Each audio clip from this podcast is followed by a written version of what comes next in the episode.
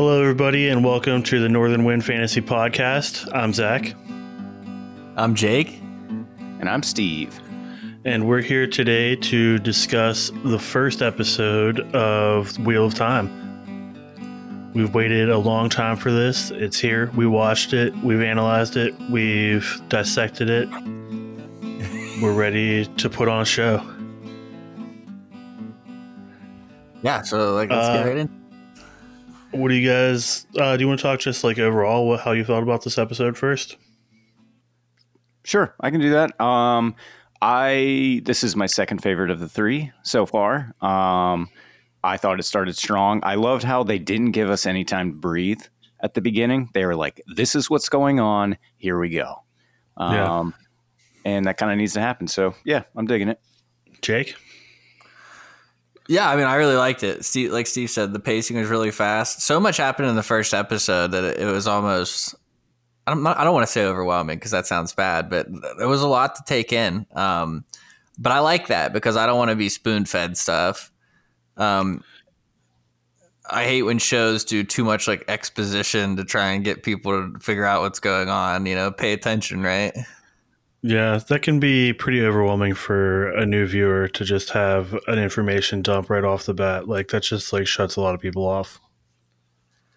Uh, overall, I thought the episode was pretty good. It did really well in like action and ex- excitement. Uh, there was some cool world building. I think probably the only thing that was wrong with it was the pacing. Uh, it could have used like an extra ten minutes or something to like let it breathe between action scenes. I think. Yeah, But- I've heard a couple overall- of people say that it could have just been, you know, 15 minutes longer. especially at the end. I guess we'll get to that uh, when we do the in-depth breakdown. But I felt like a little bit of like regrouping time after the big finale would have helped the uh, episode feel smoother. Well, I don't think that's really necessary though because of the three episode release. You know, you go right into the next episode.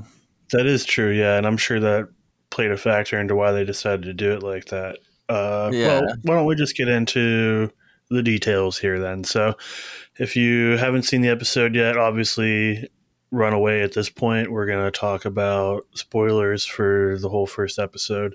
We're going to save book spoilers for the end. So, we'll give another warning after we're done with the show only stuff, and then we'll dive into book spoilers. All right, so it opens with uh, Moiraine saying what she did in the uh, teaser trailer. Yeah, um, I didn't really like this very much. No, I thought it was some good exposition. I thought it was fine. You just already saw it, Zach. So it was like, you know, It just seemed kind of boring to me. I don't know. Because you had already seen it, I think. I thought it played well. Yeah, it wasn't terrible. The next scene was terrible for me. I, I think Yeah. that I would have rather seen Moiraine doing stuff like writing stuff down and sending letters and and like talking like doing some investigative work because that's what Moiraine does, right? She's like a, a spy. But yeah, like I mean, instead- like a montage would have been cool there, like of her like going town to town searching for different dragon candidates. Yeah, instead Yeah, she that just puts on cooler. like armor. Yeah, I don't, I don't like love the getting suited up visual, but I did like the exposition. I liked her suspenders. Those Yeah, Yeah, are- that was those are kind of cool. So yeah, uh. Yeah. let's talk about that next scene. Yeah, so then we get that like we get the We have these two guys scene. running down the road from uh, some ladies in red, and they get cornered, and it's only one guy because he's like imagining the other guy. So uh, this is like some important world building aspect. Uh, males who can touch the source, as Moiraine says, or Lan says that line actually after they watch him get messed up. They go crazy from it. It is not good for them, and that has to do with things that will probably be explained in detail later in the show. So I don't feel like we should get into it right now, but men who do magic go crazy. And then the Liandrin, the red sister, uh, says that you know the, the power is only meant for women. She gives this little speech. Um, Which is I like didn't really technically like not true, but probably is what she would like to think is true. yeah, yeah. It's what she as, a, as a red sister.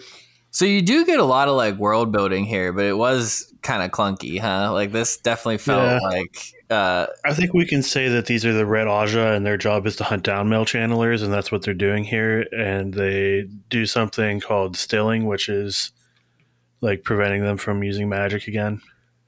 right. Or sorry, uh, stilling is what happens to female Aes Sedai. They gentling is what happens to male channelers. Right, right. Um yeah, so we kind of understand now. Uh we pan up to Lan and Moiraine, right? Yeah, these are, I guess you would say, the two main characters of this episode. Yeah. Yeah, that's fair. If uh, there's probably like seven main characters in this show, maybe even more than that. It's if we once we get into later seasons, but uh, Moiraine and Lan are definitely two of the most important characters in the whole series. Yeah, I'd say that the focus is on them for this first episode. So Moiraine is also a female channeler. That's what we call the magic users in this universe. If we haven't explained that yet, uh, she is a member of this group called the Aes Sedai as well. And although she belongs to the same organization, she is a member of the Blue Ajah as opposed to the Red Ajah. We said the Red Ajah, their job is to hunt down and uh, neutralize these male channelers because they go crazy and they're super powerful. So that's bad. The Blue Ajah's job is to seek out just causes and support them. Yeah, So- and The cause learn- that Moiraine is supporting. Uh, you were about to get into it, I think, Jake. Sorry, I cut you off. yeah, we learn that the cause that she has taken on is to find the dragon reborn. Uh, Which is very personal for her, but we haven't learned that yet. But um, does it really explain kind of what the dragon reborn is? I guess so. That's what the opening sequence is. Yeah, the opening sequence tells us that like long ago there was this climatic battle between good and evil, and the male channers channelers, uh, in a vain attempt, not vain, it does work, but uh, in an arrogant attempt, as Moiraine would say, to win this battle all by themselves without help from women, they end up getting uh, a little backlash and Every, that's what causes every man in the world to go crazy that can use the one power. The breaking of the world. and if you watch the animated short that comes with the episode, they explain that uh, further. Somebody's phone is on. I'm gonna check to make sure mine's on silent. Yeah, it is. Okay. I'll be right Uh. So, Jake is on babysitter duty today, so he's got to do that every once in a while. Uh, Steve, where were we at here? We're talking about Well, why don't, why don't we So- move move on to like that? That scene's over, right? So we, we see that Uh, there's a couple more things I wanted to talk about. Okay. Uh, we also should talk about. So Aes Sedai are this group of women that do magic, and uh, I think we should get into this a little bit more because we might have listeners that haven't listened to the earlier episodes that are just like watch this show and looking for analysis. Oh yeah, but I mean, I don't want to get too far into spoilers or deep world. I mean, that's what you get from watching the show. Yeah, that's true. Uh, we can say that they're part of this like college of people that does magic, and they have Lan is what we call a warder, which is like a bodyguard for an Aes Sedai, and they share a magical bond, kind of. Uh, and I, um, this is important, I guess. Uh, so like they're respected in the world, but also feared by a lot of people. Um, Yeah, I told manipulative. I was telling Katie that it's kind of like how people hate the government, uh, or any other person that is more powerful than they are. Like people hate Bill Gates, people hate the government. Are they really evil? No, but people think they might be because they've never met them and they have a lot of power, and there's not a lot that we can do about it. Well, you know, I wouldn't say they aren't, you know, sometimes evil. Yeah, and some Aes Sedai sometimes are evil too, so I guess that is fair. Yeah. They're just a bunch of people doing stuff. Don't hate on the group of people, hate on the persons that ruin it. Exactly. But Which which happens with other groups in this show and book series. So like it's it is fun. Like you, you get to determine yourself. Yeah, and we're dealing with a bunch of country bumpkins for the most part. So uh, a lot of their perception of the world is based on like exaggerated stories that they've heard because they haven't experienced any of it firsthand. Yeah, these people in the two rivers don't really interact with people outside their small little country. Countryside, I guess. Yeah. Uh, so yeah, I think that's all I want to say about that scene. So the And next, was that skyscraper scene? yeah, there's kind of like a transitional shot where they show some landscapes before they get into the Two Rivers stuff. And one of them is a shot of what looks like some uh, like stone pillars, but if you look really closely, there's windows in them, and they're actually like skyscrapers of a ruined city. Yeah, it looks So- like a like a hotel or something like that. I see. We paused it there when we were watching it, and I think that was the only one in that shot. I thought the rest of those were big rocks.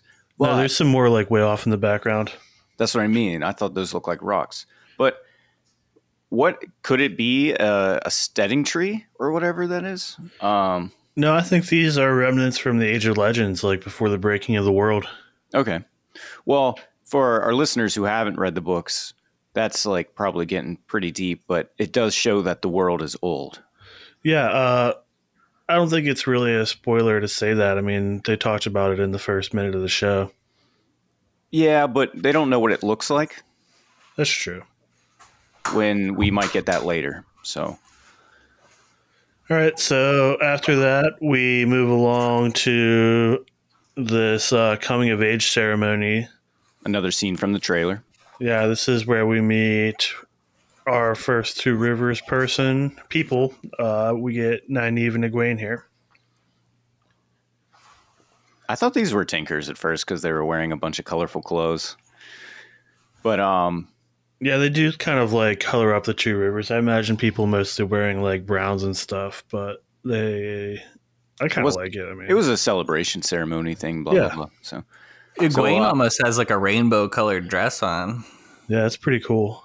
well, They, they cut isn't that show scene from the trailer that we were all talking about. Looked awesome. Yeah. with the paint, Yeah, where she's like coming out of the pool with uh, all those stripes a different color. Right, it was right. probably too forward. That was it. Like that room is in the show a couple times. We'll get to it, but they don't Well, have that scene. You know, maybe it is a dream, but she has the dream there. Yeah, or it could be in a flashback sequence later on. Like I don't Yeah. know. We'll see. It, it makes sense. I, I think that to me, that paint scene does make sense for who Egwene is, and it would be a shame if they cut it entirely. But Yeah. So we see she gets a braid, which she is like pretty proud of. You can see her like pulling it over her shoulder to like look at it fondly as soon as they finish tying it up for her. That's cute. And this is like the symbol that you're a fully grown woman in the two rivers is when they allow you to put your hair in a braid. So this is like a pretty big big deal for her. I, I kind of like compared it to her graduation party, I guess, or something like that. Yeah, that's pretty close. I, I liked uh, what Nynaeve said too about it. That like, if you hold on to this, remember and know that we stand there. We're like with you. We're behind you. Right. And um, I think that's a, a really good thing to set up early, especially for Nynaeve. Um, yeah, that's like why she tugs her braid all the time. exactly. I like that too. Um, so she she gets uh, thrown in the river.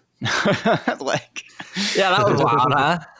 yeah, I like it though. It's a great metaphor. Uh, this is pretty good foreshadowing, I think, for some stuff that will come up in Egwene and Nynaeve's character arc later on. Uh, I don't know if we should go like specifically into why, but remember this that uh, surrendering to the flow is important to uh, philosophy, I guess.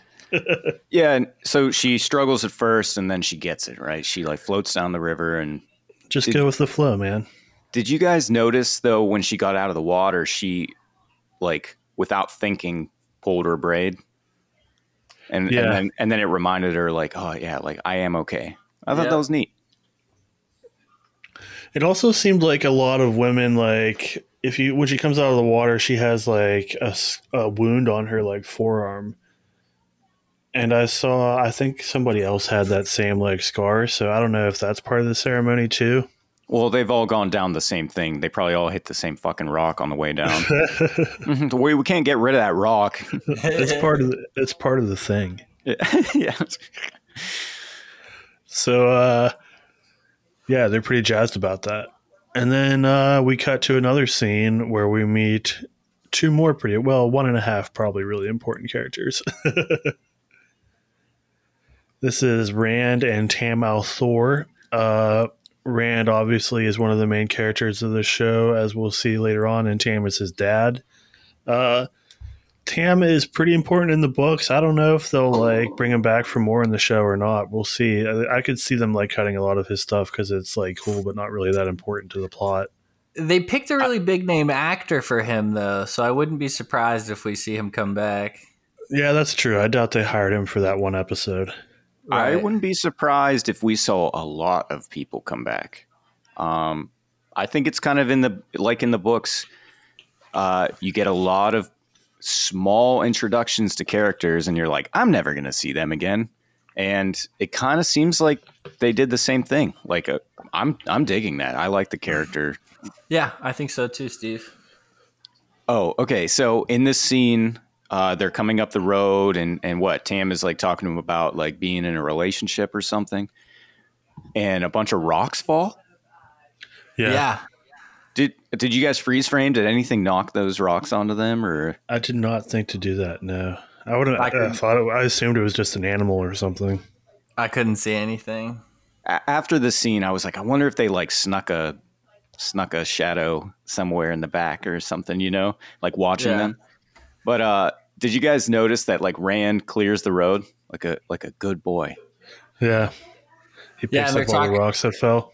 They're talking about something pushing the wolves closer. Mm-hmm.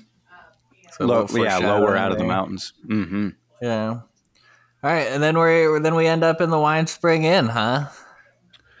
Yeah, this is uh Egwene's family owns this inn. Uh that's the girl that we saw getting yeeted off the cliff earlier.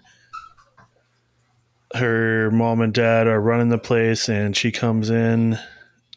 Oh, the boys are- for her. Yeah, this Uh, is where the- we meet uh Mat and Perrin also. Yeah, they're gambling. We find out that Mat has a gambling problem. We find out that Perrin has a wife. That was, you know, crazy. Um, yeah, then- Perrin is not married in the books. I think we can say that. yeah, so uh, that took, you know, book readers uh, off their uh, guard or whatever, if that means anything. Um, but yeah, I mean, I like that for people who haven't read the books. I, I it's a really good setup for Perrin's character. Yeah, uh I also like the character play just between everybody at the table here. Like this is fun. The boys are like joking with each other, talking shit. Egwene comes in and everybody claps for her, and Rand is making eyes like, hi. Mhm, Yeah. I love that uh, Egwene's dad was like, "All right, well, go get your apron on. It's time to serve beer." I like how much fun everybody's having together too. Like it seems like a real big like family party. yeah, yeah, it's nice. It gets, you know, we get a little bit of uh, not so nice things whenever. Uh, Yeah, this is like a really small town, so basically, like the whole town is in this inn right now. yeah, Mat's mother is wasted. yeah. Uh, let's see. There was. It seems like there's some kind of drama between Perrin and Laila. Um, I mean, she seems like a toughie, right? Yeah, That that makes sense, though, don't you think? Yeah. I think we left out also the scene where Moiraine and Lan walk into the inn, No, that happens at night. It's still Yeah, daytime right now. but we were about to talk about Perrin and Laila having drama, and Laila was that. That's like after Perrin leaves the inn. Oh, you're right. Yeah, yeah. Mat also leaves to take care of his mother, so that makes sense. Yeah, uh, that was pretty dramatic when Mat. Sorry, I can't want to say Mat. Lana and Moiraine walk in. Uh, I wasn't like a real big fan of that scene. It seemed kind of like awkward, but They're way like, too se- secretive to be doing that. You know what I mean? Like they're too subtle to make a big hubbub. Yeah, and I think that's a thing that was changed for the show where they made uh like they just didn't really have time to deal with like the subterfuge of like she's an Aes Sedai, but she's like undercover and we have to figure out who she is. Like that was cool in the book, but I think they just wanted to like get out of the two rivers fast in the show and they didn't have time to put that in the first episode. Yeah. You could have put her in the background and not drawn attention to her. Like you see her mingling and and I then mean, all- you can't really put her in the background because she's like so obviously not from the two rivers that she would draw attention, even if she wasn't an Aes Sedai. true. Yeah. Um, I was She's disappointed. just like way too fancy for that town.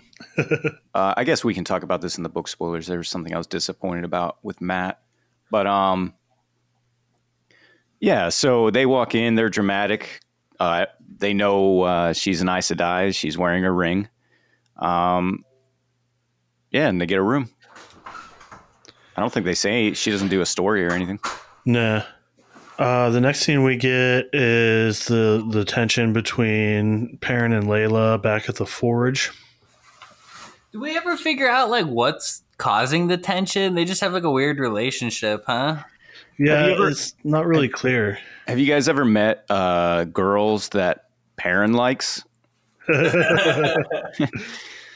It almost I almost got the feeling that she might be pregnant, or they were like trying to have a baby because the way he was like holding her belly. Oh yeah, that's a. Uh, Oh god, and then he Well- axes her in the tummy. yeah, Was she pregnant?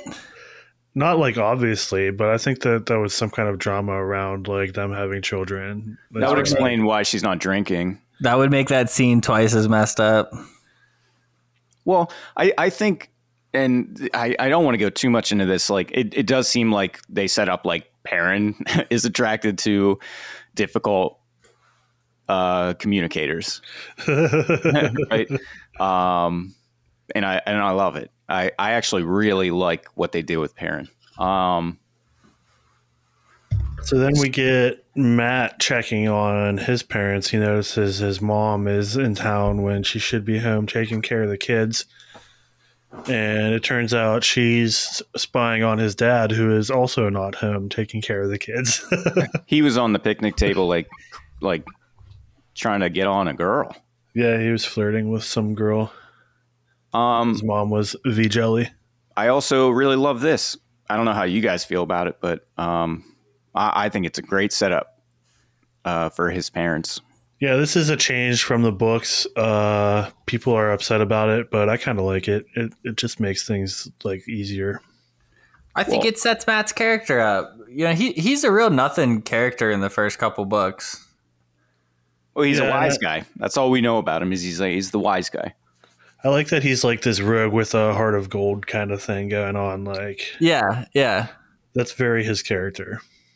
They're just like demonstrating it on screen more dramatically for the TV audience. Well, and earlier on, like what they people want us to get to the third season before Mat like gets any character development.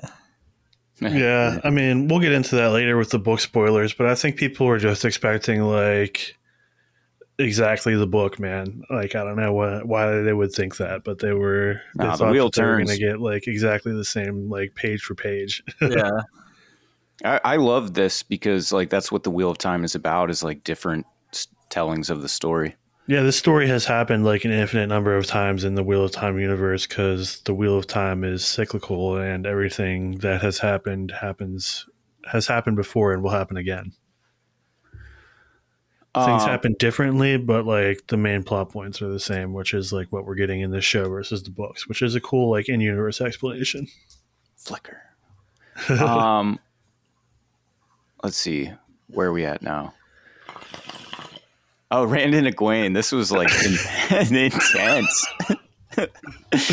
uh, Yeah, uh this is also played up from the books. I mean, they kind of like talk cutesy and make eyes at each other in books, but they've been aged up in a, a little bit in the show, and this is an adult relationship that they're having.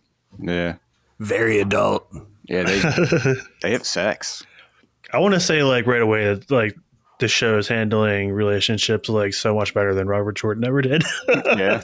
Yeah, he not a not a great love writer. Like, uh, that might piss some book fans off, but like he was just like not very good at writing romances. People just like meet each other and decide they're in love, basically.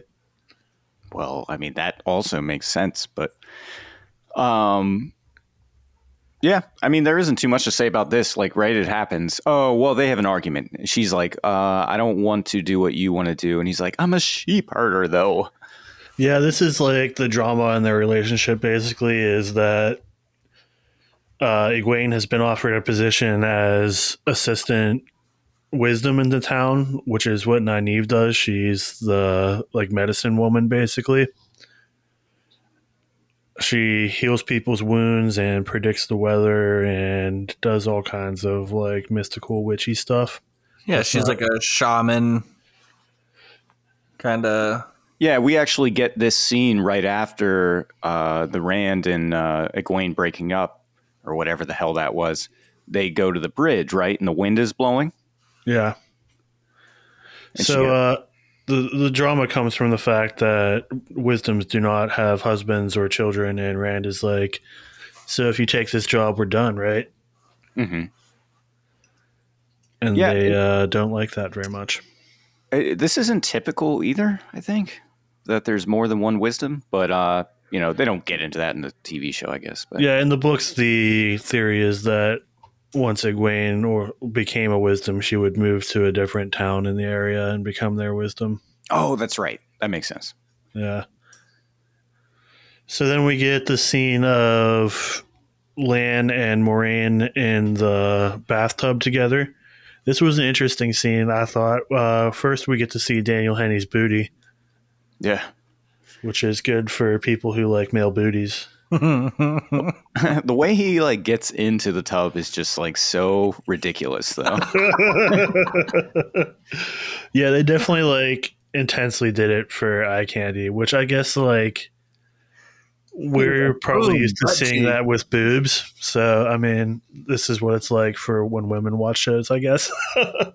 yeah, I mean, I Yeah, feel like I it was just the way like he pre- presented his schwans to Moiraine. yeah, like I know they they like have seen each other because they're on the road constantly, but like that was just like, oh, I present to you my perfect warder body. Like, well, this is like also a thing like in the Wheel of Time universe where nudity is not necessarily sexualized at all. Like people like see each other naked all the time and like don't really even comment on it. In Yeah. the Aiel Waste. Even Yeah. like in Aes Sedai ceremonies and like others, like they all take a bath together in the first book. yeah, that still doesn't let ass Mandragoran walk around like that. Like I'm just saying it. do- It's not natural. It's like how I felt about that. But like Yeah, I'm I'm fine like- with what it is. Like Yeah, I don't feel weird about seeing the butt. I just thought it was strange how he was like shwam, like and he's just like, look at. He like pauses a minute so she can take it all in. Yeah, I think they definitely like played it up a little bit for like an eye candy scene in the, the show. But I mean, that's not the people shows do that. That's not like uh, I Yeah, yeah. I don't hate Oh it. yeah, yeah. visual medium. All Uh, we've so- been talking about his butt for like five minutes now. Yeah, Let's that's the best part of the it's a nice, episode. it is a nice butt.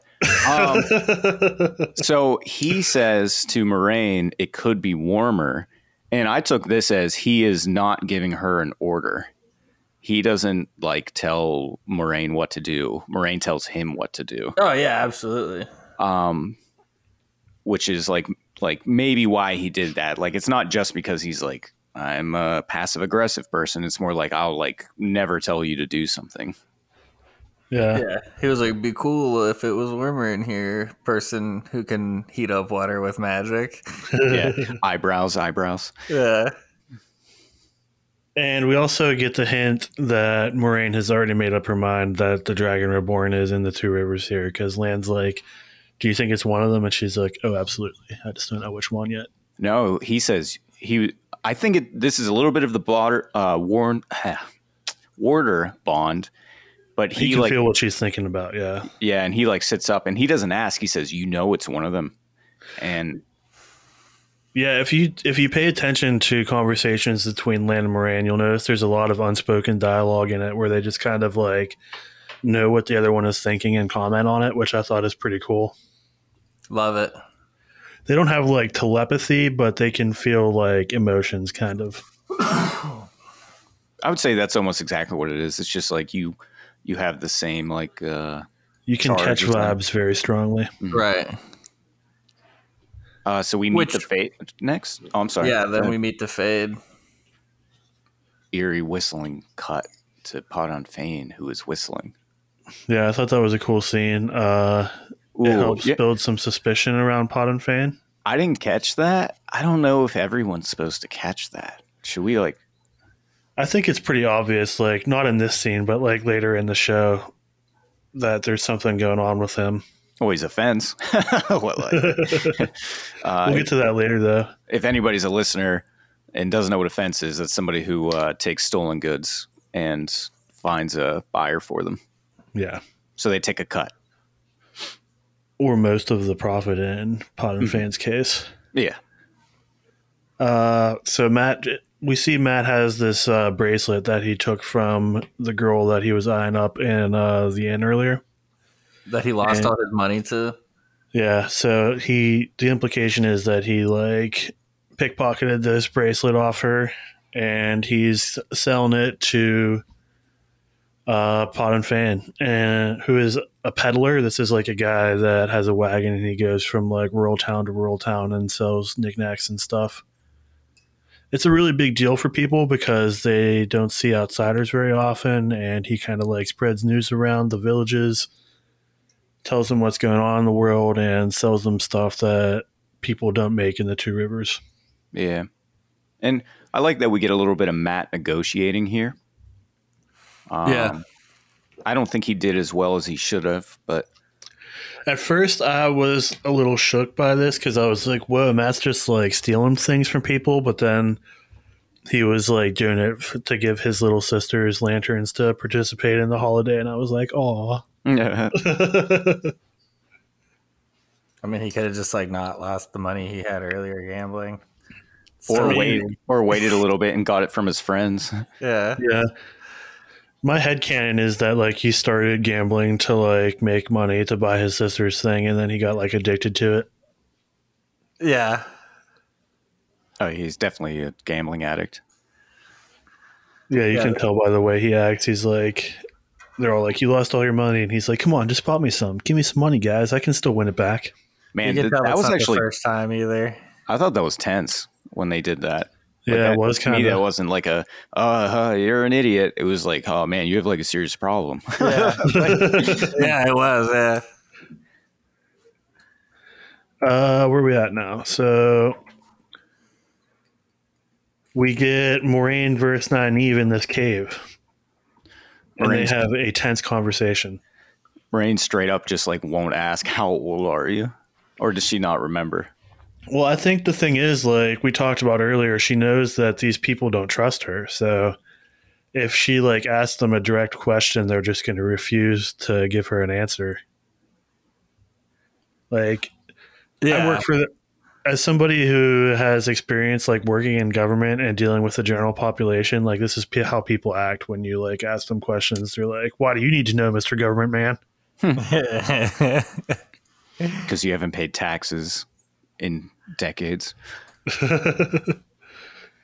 So like if if Moiraine would have just straight up asked Nynaeve like when she was born, I don't think Nynaeve would have told her. So she has to like trick Nynaeve into like angrily proclaiming how old she is because she like Moiraine implies that she's too young to be wisdom and she's like, "No, I'm 26." yeah. Yeah. Rain's like, and so Moiraine gets the information that she needs. Like I, I thought that was that was such like a clever Yeah. scene. I thought.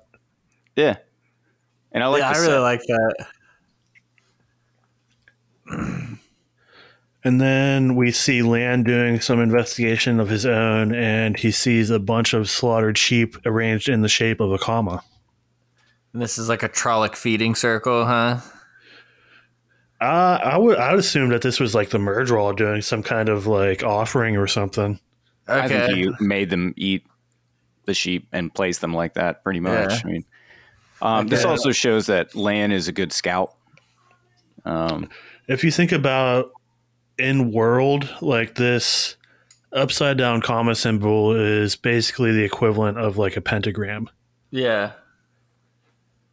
Because everybody associates this is a symbol for the dragon who everybody in this world thinks was evil because he like broke the world well, he was So- insane. yeah Well, i mean Really, originally, it's a symbol for the male half of the one power. exactly yeah so these two symbols come together the symbol for the female Aes Sedai is the white flame of Tar Valon, and then you have the black dragon's fang. Put them together, and you get a yin yang. Hell, but, because, but after the uh, the breaking of the world, these since the two were separated and men became crazy, the the black comma that we call the dragon's fang uh, has been associated with evil because people who go crazy and kill everybody they know are not cool. Yeah. Also, that is, uh, you know, we have an interpretation of that as our logo for the show. So if you're listening to this, you are probably able to see that. yeah, that's true. Yeah, if you Uh, take a look. Yeah, that was a real quick scene, but the imagery was really important, so I thought we should talk about it. And we see that imagery like pretty often. Like if you pay attention, you'll see a lot of yin yangs. Yeah, there's a big one in the third episode.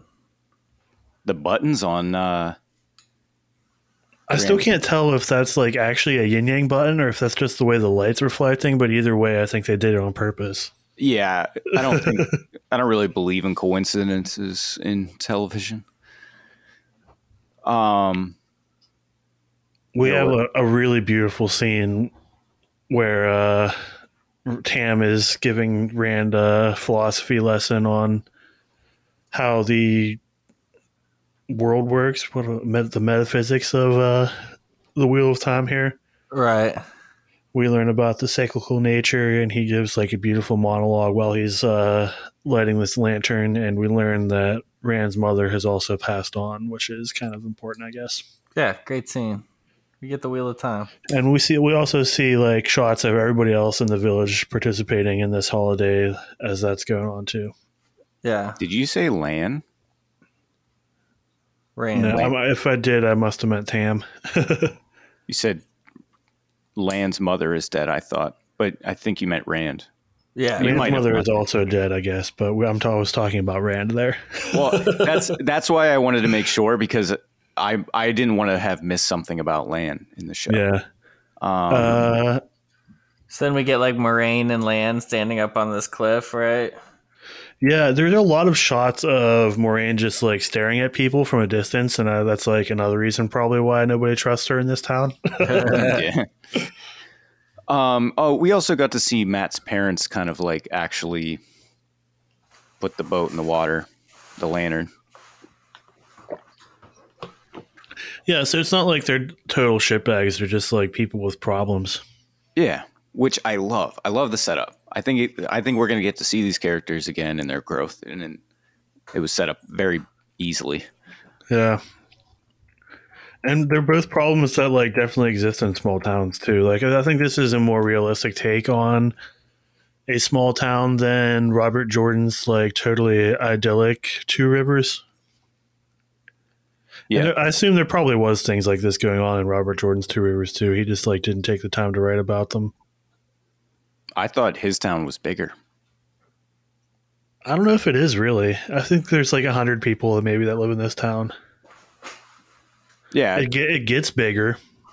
That's what I mean, though. I, I don't know if there were. I don't remember though. No, it's a it's a pretty big little village in the show.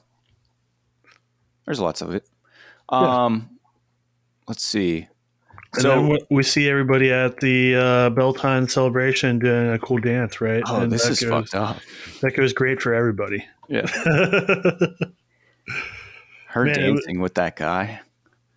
Yeah, man, I felt so bad for that guy. It was cute how she was like having such a good time and he was having a good time and they're like, Isn't this great? And then there's like a fucking axe poking out his chest. no, that was ridiculous though. Like when he fell down, the axe was huge. That would have like knocked him down. yeah. It didn't seem like yeah, it was huge. And then it's just like a bear pig, man bear pig. Uh, Yeah, this, we meet Trollocs here. Uh, they're kind of like mutated animal people. Yeah, It's the best way I could describe them quickly. I, giant. think. they're like they're like ten feet tall. I thought these things looked really cool. yeah, me too. Yeah, too. they do. They look straight up demonic. Like I, I never pictured them as looking that scary because like I had a hard time like imagining the like animal hybrids in my head. I think. I had a hard time imagining them too, but they, I think they did a great job. now that some of them, like I never pictured them running on all fours, but like that makes sense. They have hooves. Yeah. Man, this whole scene was just like terrifying. yeah, it, to me, I was like, this is hell. Like they basically got transported to hell by Yeah. doing a dance. Especially for some people who don't even think these things exist. Like this would be absolutely terrifying. It's pretty impressive how well they hold their shit together, huh? The second time I watched this, I couldn't help but compare it to like the that opening scene of Saving Private Ryan, where just everybody is getting like mutilated on the beaches at Normandy, Yeah. Yeah. Um, and Nynaeve and Egwene are just like, "Oh shit!" It like slows down, kind of like the same way with like the the PTSD noises in the background. yeah, a bit of shaky cam uh, during all of this. I think it was necessary. It was a good use of shaky cam. I think it wasn't like so shaky that you couldn't see what was happening. It I did thought it- it was a little too shaky.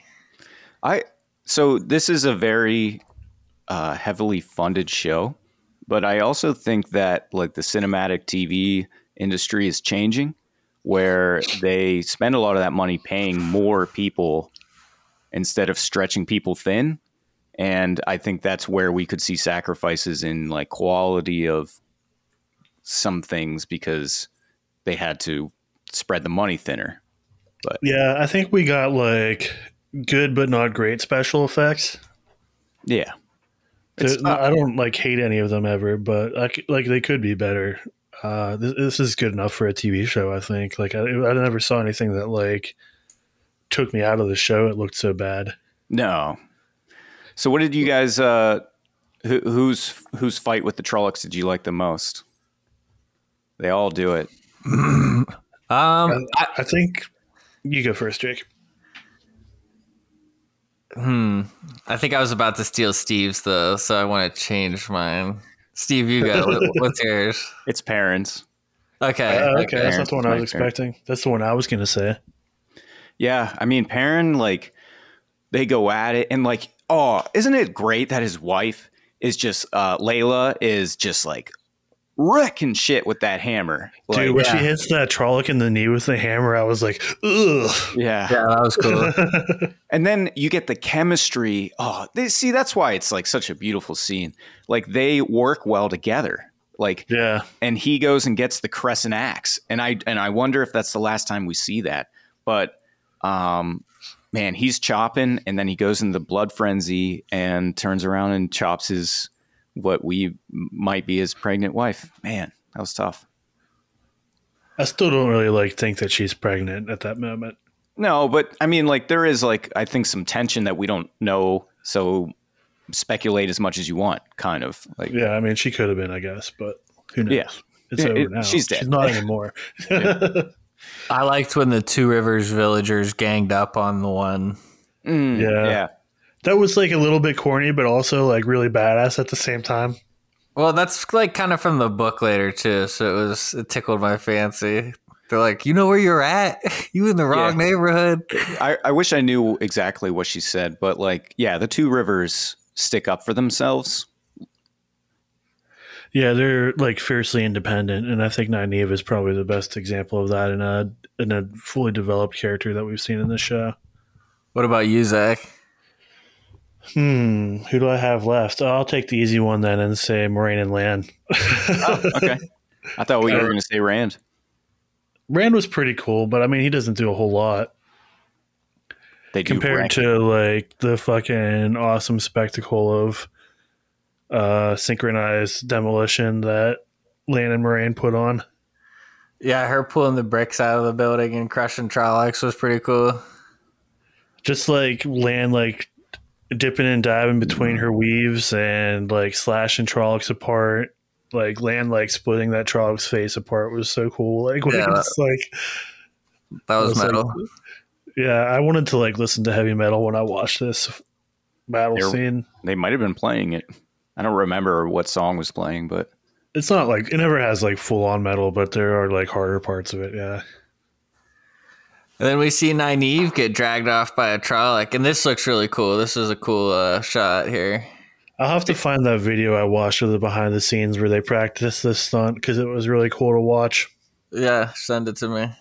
They have like a fake braid rig that she like holds her hands up around, so Right. like he's not actually like pulling her hair. And then like Right. the they, the guy the Trolloc is like a guy in stilts, uh-huh. but they yeah. have like uh like fake legs that go over the stilts. So he's just like running around on these giant ass stilts, like Oh, pulling her I by the need to braid. see that. I saw that their stilts are made out of carbon fiber and titanium. Like they're really expensive. Yeah, and they like molded them all to like each actor's like Yeah. individual legs. So like each uh, pair of Trolloc stilts is custom for each actor that plays a Trolloc. Wow, that's really cool. See, that's what I'm saying. I think there's money going into places that like prevents other things from being good. But that's yeah, I mean, you see this in TV shows all the time. Like you can't. It's not a movie where you have unlimited budget to do everything that you want to do. It's never going to look like Marvel. Right. well, I mean, if eventually it will. gets, I mean, they're throwing this much money at it now, though. There's no reason to not expect the budget to go up. Yeah, it probably will get better. That's cool. Yeah, that, that's a, if it catches on, it'll get more money. Yeah. Uh, but Nynaeve, we don't see her die. You know, no on-screen death there. So Yeah, we also saw her like fight like uh man, little ninja. She got a knife. I will say that was one of my favorite things. And uh, She shanks that thing, like, sequence, too. not that, but like the Trolloc roars at her, and Nynaeve just like roars right back. She's like, "I can fucking do that too." yeah. Ah! That was amazing. I love that part. It, does that lead right into the uh Two Rivers folk fighting back? No, I think that happens like right before the Two Rivers folk. Like, uh, circ- no, maybe it doesn't. It's near the end, but I think they she screams at it, and they start to like fight the Trolloc, and then Moiraine like cuts it in half, and then they have that big sequence of Moiraine like killing all the Trollocs, and then I think is when the Two Rivers people have one surrounded and just like stab it with pitchforks. Sounds about right. oh man, I'm getting all emotional over here. I need to call down. Gotta go watch it again. I know I'm getting hyped about it just talking about it, and I've seen it like three times already. All right, that's pretty Uh, much the first episode.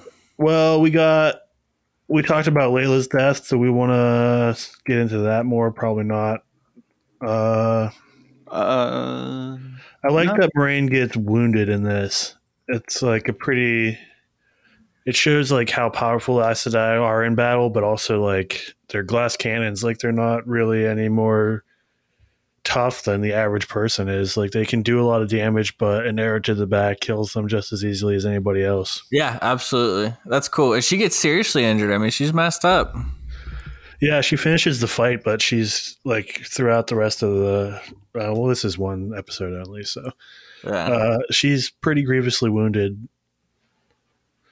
Yeah, and then uh credits roll. No, then they Oh. have the scene where Rand brings Tam back into the Two Rivers and finds out how fucked up everything is here, also. And Moiraine heals Tam's wound. So Oh. we see some Aes Sedai healing going on. Man, Yeah, we get okay. all of that at the end of that episode. Yeah. Okay. And let's see. Then Moiraine tells them that one of them is the Dragon Reborn and that uh, they got to get going like right now because there's another army of Trollocs that's even bigger coming down the mountain. and we yeah, you- see them with their torches coming over the hill, right? Yeah. Yeah.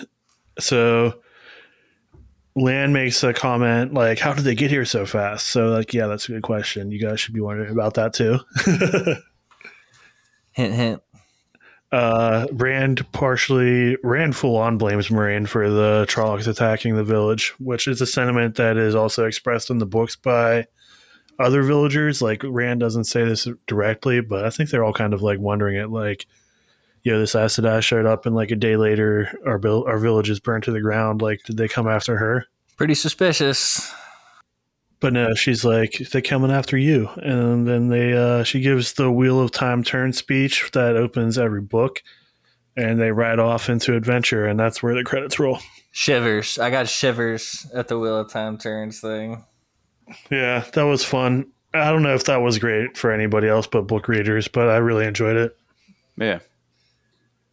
All right. So moving You to want to some talk spoilers. about spoilers? Yeah. So if you have not read The Eye of the World, well, if well, why don't we just say all the books? If you haven't read all the books, you should probably turn the episode off now, unless you are the kind of weirdo that doesn't care about getting things spoiled. Yeah. All right, so Liandrin is definitely scary right off the bat. This is what I have. Uh, if you've read the books, you know she's a dark friend. So she has special interest in like making this guy suffer, kind of. Yeah. I think that's where her speech comes from, and it's supposed to sound creepy as fuck. Well, and also this is showing her not taking them back to the tower to still them. They're uh they're gentling them right there on the spot. Well, we actually don't even see what happens to them. Yeah, it's just kind of implied. Well, Uh, I, I think uh, people that haven't read the book might think that he's just dead. Even Yeah, that's true. Like it doesn't show what happens to him. He's just like screaming. And th- like we know as book readers they're not supposed to do this like you mentioned. They're supposed to take them back to the White Tower and then they have like a ceremony where they gentle him in front of like the whole thing, like a trial kind of.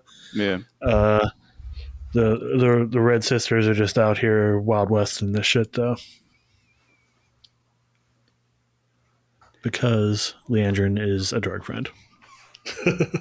Uh, I guess. What are we just like hopping all over the place with some spoilers? Yeah, we're just. I think I put these like r- roughly in chronological order as I noticed them watching the show.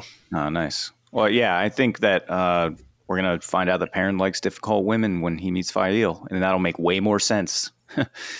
Yeah, Yeah. I definitely understand why they did this because it, it makes his like inner conflict with who he is like the wolf thing he's like oh, i don't want to go full wolf because then i hurt people when i do that like now he's got a reason why he thinks that I wonder if we'll even get Faile. Oh, oh, we yeah, will. yeah yeah, I think so. I think it'll happen a lot faster like she'll probably show up and maybe she'll get captured but it's not going to take like a whole season for her to get rescued Well, Like, like the point of her character is basically to get Perrin to cut that guy's hand off and lose his shit so that he gets rid of the axe, right? But that's already happened. Yeah, we already lost the axe. No, the point of Faile is to, for him to realize that he does have to be violent sometimes. Yeah, Like Perrin wants to be like a gentle giant, and she's like, "No, you got to fucking like be mean sometimes, dude." well, yeah, that's, true. she makes him talk, and that's what happened with his his wife in in the show. Is like he walks in and and he's like, "What are you doing in here?" And she doesn't say anything because it's fucking clear she's like working, and and then he goes up and he just like says, "I love you," and like holds her instead of like actually s- like having a conversation that's hard and difficult. Like, yeah. So the other big change is Abell and Maddie Cauthon, or Natti Cauthon, I think it is. wait, what's the change? That they are shitbags, I guess, basically. Yeah. Like We he's don't not learn a about- big, successful horse trader who teaches the bow staff to his son. I mean, they always set him up to be like a thrifty guy, you know. So Yeah, he's also kind of scoundrelish, I think, but like at the same time, he's much more upstanding in the community, I think, than he is in the show. Yeah, I think we're gonna see these characters again, and his dad is gonna be like, "I'm a changed man. I'm here to get my son from t- like these witches." And, that would be cool if they do that. Yeah, I would love that. and I think his mother is going to like take care of his sisters. And don't his sisters become Aes Sedai? Yeah. Uh, at least one of them does. Bode becomes one of the most powerful Aes Sedai in modern history. Yeah, because uh, Manetheren has such good blood. Yeah. I think Bode is Oh. actually more powerful than Nynaeve. No, I thought Nynaeve was like by far the s- strongest. No, there's a I never kept track of that stuff because it changed so often and it didn't really seem to matter that much. there's a The belt has changed. a sea um what are they called? A sea folk girl that's stronger than Nynaeve too. Nice. That's badass. They're really strong. I think the strongest one is the Seanchan lady that was like 800 years old or whatever. Yeah, I think you're right. Yeah. yeah, I do not remember who that is. She was She like wa- uh She was a damane that they rescued and set free. yeah. Uh, It always reminded me of like the power level scanners in DBZ where they're like, "Oh my god, it's over 9,000." And then somebody comes along later that's like even more powerful. It's like, "Okay, it doesn't really matter." yeah, you Yeah. haven't even seen my final form. Uh, I like that Nynaeve's mentor was probably not turned away because she was poor. Like I could tell that Moiraine was kind of like, "That's probably not why that happened, but it doesn't matter, and I need you to be pissed off." Yeah, like probably Nynaeve's mentor was turned away because she wasn't strong enough in the power to like pass the accepted test. I mean, we might even meet her. She might be a servant there. No, she came back to the Two Rivers, Oh, she did. Okay. yeah, and then like mentored Nynaeve. Oh, I see. I thought she mentored her and then left. No, I okay, cool, nice. Oh, and so did you guys get the vibe that like she was kind of what? What are the uh, Aes Sedai who form their own cult? Um, they find them in Ebou Dar, I think. oh, like the uh, handmaidens? No. Oh, you're talking about uh the, the knitting circle or whatever. Yeah, yeah, yeah. What are they called? Um I felt like they were like giving that to book readers. Like that's what it felt like me to me for Nynaeve. And I mean, they uh, they, they mentioned that later in the book, so that, that they're basically the same thing as in the wisdoms in the Two Rivers. yeah, Pretty So- much like every society has a group of women that can like deal with the power a little bit and like help people. the Aes Sedai are so arrogant. They are, yeah. They think they're in charge of everything. so then we get uh let's see, Laila dies pretty brutally. Do you guys are you mad about this being like fridging? Fridging? What's that? This is a trope where in order to give a male character an interesting backstory, they kill his wife at the beginning of the story. Oh, I mean, not really. Isn't that like kind of how? I mean, That's how hero tales have been told since the beginning. Like they kill the parents, they kill the wife so that the hero can go off and be disconnected. yeah. I mean, what makes a good character? Drama. Like, Yeah. so it's an extreme drama. I think it's just like an overused trope is that people are kind of like they think it's lame. Yeah, I Yeah. okay. Yeah, I if, like if you were watching the show and you don't know what actually happens to Perrin, I would say yes. But like they need her out of the way. He can't like come back with Faile and be like, "Oh, I forgot to tell you, I already have a wife. I'm just like Rand." Um, like I like she needs to not be there, right? yeah. Instead of like parents, what dad, just like we don't even like meet his dad. Well, they also could have like just not had her at all. I don't know. Yeah, I mean, we didn't have the other blacksmith, right? His mentor. Yeah, uh, Master Luhhan. Yeah. So Yeah, I'm not sure why they decided to do that, but I think though it'll probably become clear. I'm sure that's This is probably a thing that we like more as people that know who Perrin is later than people who like just watch the show. And That's what I mean. Character like die immediately. I- if I didn't know the books, I would be like, "Well, that was fucking corny," you know. Um, I mean, I think Katie liked it. She, it was like a really shocking moment where she was like, "Oh my god!" it was tragedy. It was like just Yeah. pure tragedy. And Um, man, Marcus uh, Rutherford's performance, like right after he kills her, is like really fucking good too. oh yeah, he looks like I remember I I, even said I'm like his mental stability right now. I think he's my favorite actor so far. I really like the girl who plays Egwene too. We probably should have talked about this in the non-spoiler section. No, Oh, it's okay. that's all right. This is good content. We can talk about it at the beginning of the next episode, I guess. Um, so I just realized that maybe we will get the axe when Perrin returns. That's true. It might still be there, or he might get another one, or like I don't know. The axe isn't that important to his character for me. Uh, yeah, I mean, to me, it is a little bit. It's his crescent axe, and and, and like it's like Yeah, the that's a pretty hammer big deal. and the axe. Is it really? I mean, like any weapon that he uses could stand in for the axe. Well, now he has a Yeah, knife. yeah, but that metaphor is a huge part of his personality. Only because of like your relationship with the books. Like for someone who's watching the show, like that knife could be just as important. Okay. Maybe you'll give it to Faile. Like we have emotional attachment to the axe because I forgot about the knife. it was cool in the books, but like that doesn't exist in the show. So Yeah, I forgot about the knife. That could be something. Okay. I, I think the knife is also going to help Mat's character, right? There's also like three or four books in a row where Perrin does fight with a hammer and a knife at the same time. So like, Yeah. Uh huh. I mean, the axe is like not even his signature weapon, really. no, I know. How dare you say that?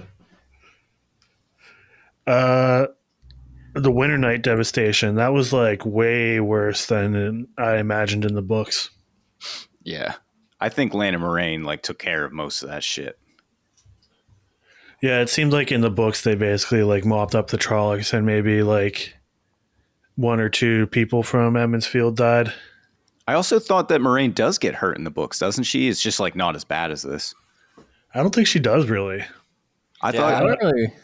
I I, just she- I just read it like this week, and I, she I think she's like tired from like channeling all night and day. That's uh, what I was just Yeah. gonna say. Because she was healing people and stuff, she was like, "Man, I'm wiped." Yeah. Uh, and then like the quicker exit, like they don't they don't get any of these cool lingering scenes like they did. Like the, they they spend a lot more time saying goodbye in the books, and it resonates more emotionally when they leave. In the in the show, they're just kind of like, "Well, we got to leave now," and Tam's like, just like nods. He doesn't even like have a line. Say, bud. have fun out there. Yeah, have fun with that ass and I. We Run fast, them really, Trollocs will get you. we really should have seen uh, him pass off the sword. Yeah, that would have been cool. I mean, I guess like the implication is that it happened anyhow, but I don't know. Okay. I also like somebody should have commented on the heron mark by now. I think like Leanne talks about that before they even leave the two rivers. Well, yeah, we got I really like that part when we got when- one close up. Yeah, during the Trolloc fight scene, he get a close up of the Harry mark on the sword. It was really Nobody cool. talks about what it means at all, though. It's just like, oh, there's a bird on that sword. Yeah. yeah, I think you're supposed to notice it though. I mean, Or if you didn't, then like I, it would be like so crazy if you were just like, "Well, that's weird," and then Yeah. on. um, I mean, but it doesn't have to mean anything. You could just be like, oh, that's a cool sword. yeah, true, I mean, the way they showed it though, I think even if I didn't know, I'd be like, huh, they were like, they really showed that, didn't they? Yeah, I mean, it is very prominent. They zoom like right in on it. That's what I'm saying. Like, if you're like a conscious show watcher, I think you notice stuff like that. All right, I think that about uh, wraps it up for this episode, huh? Yep. That let's was call fun. it a let's call it a, a, a show. Okay. Thanks for joining us. We are the Three Rivers Boys. I'm Zach. I'm Jake. and I'm Steve. You can follow us on Twitter at Three Rivers Boys. That's T H R E E Rivers Boys. Uh, join in for our next episode, which we are going to be recording immediately. Will be our episode two breakdown. Thanks, guys. See, See you ya. later. Bye.